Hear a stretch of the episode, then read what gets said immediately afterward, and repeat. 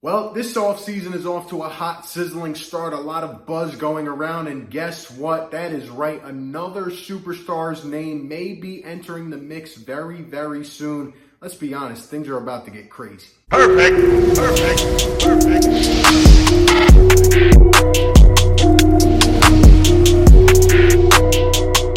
What is going on, everybody? RB here. Welcome back on into Philly Take with RB. You already know what to do. Be sure to smash the like button if you are enjoying the content, subscribe to the channel if you are new, and ring that notification bell. That way you are instantly notified anytime I upload or go live.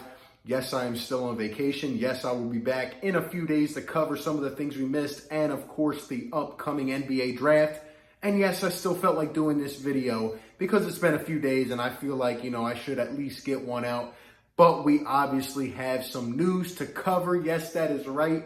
I'm sure you have all seen by now. Um, everybody's putting out the news. Bradley Beal of the Washington Wizards may be requesting a trade leading up to the NBA draft in this coming week. And this is huge news. Um, this has obviously been coming for a while. And, you know, they've even put out some potential destinations uh, Philadelphia, Miami, Golden State, and Boston. Now, Bradley Beal didn't come out and say these on his own. But these are, you know, likely destinations, teams that are ready to win, and teams that would have packages to throw, and teams that Bradley Beal would want to go to if he wants to play on a winner next season. Now, the first thing we have to do is look at it, you know, in terms of Bradley Beal, right? A 28 year old, three time All Star, former number three overall pick back in 2011. This guy has it all. I mean, he is a stud. He is a bucket getter. He, he'll give you 25 to 30 a game. He'll impact the game in other ways. People like to call him a stat padder, a, a stat sheet stuffer. I'll be completely honest. Maybe he it is stuffed a bit because he's on the Wizards, but guess what? The guy gets buckets. He's a natural bucket getter, and he needs to go to a team where he is going to win. And obviously, there was a lot of talk this past off season um, and this past season in, in terms of the trade deadline but the, but the entire time, Bradley Beal continued to come out and say, no, I want to stay in DC. I want to stay in Washington.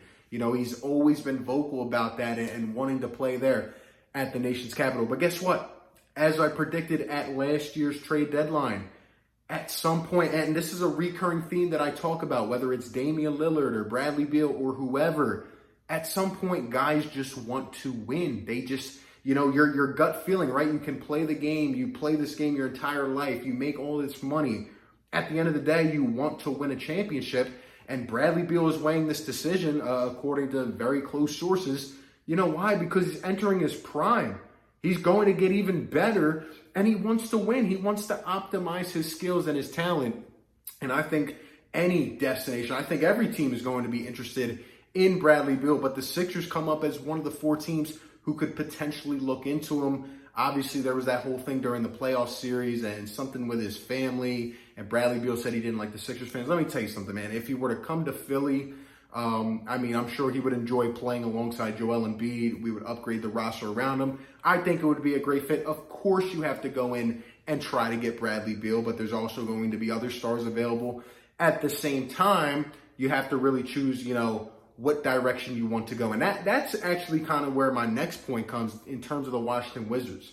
Bradley Beal just has to request a trade, but the Wizards, they have to decide what direction that franchise is going in. And that's why I don't necessarily think actually that the Sixers may be the top destination because the Wizards are going to get some enticing packages if Bradley Beal is available, right? You look at the four teams, the Warriors, if they wanted to trade him on draft night, could offer their, you know, two first round picks and other things around that. It would be an interesting fit in Golden State. In terms of Miami, you know, that would be an interesting fit alongside Jimmy Butler. Maybe they could go for another player. The Boston Celtics, right? They could offer a package around Jaylen Brown. Obviously, Tatum and Beal go way back and they're, you know, great friends. Boston could offer picks and Jaylen Brown. That would be an interesting package for the Wizards to take.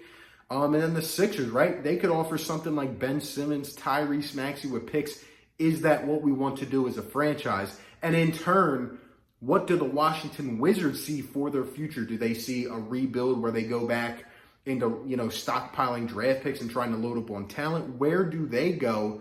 Because, you know, would they rather take Ben Simmons, Tyrese Maxey, and some picks? Or would they take Jaylen Brown and a whole lot of picks? There's decisions that have to be made.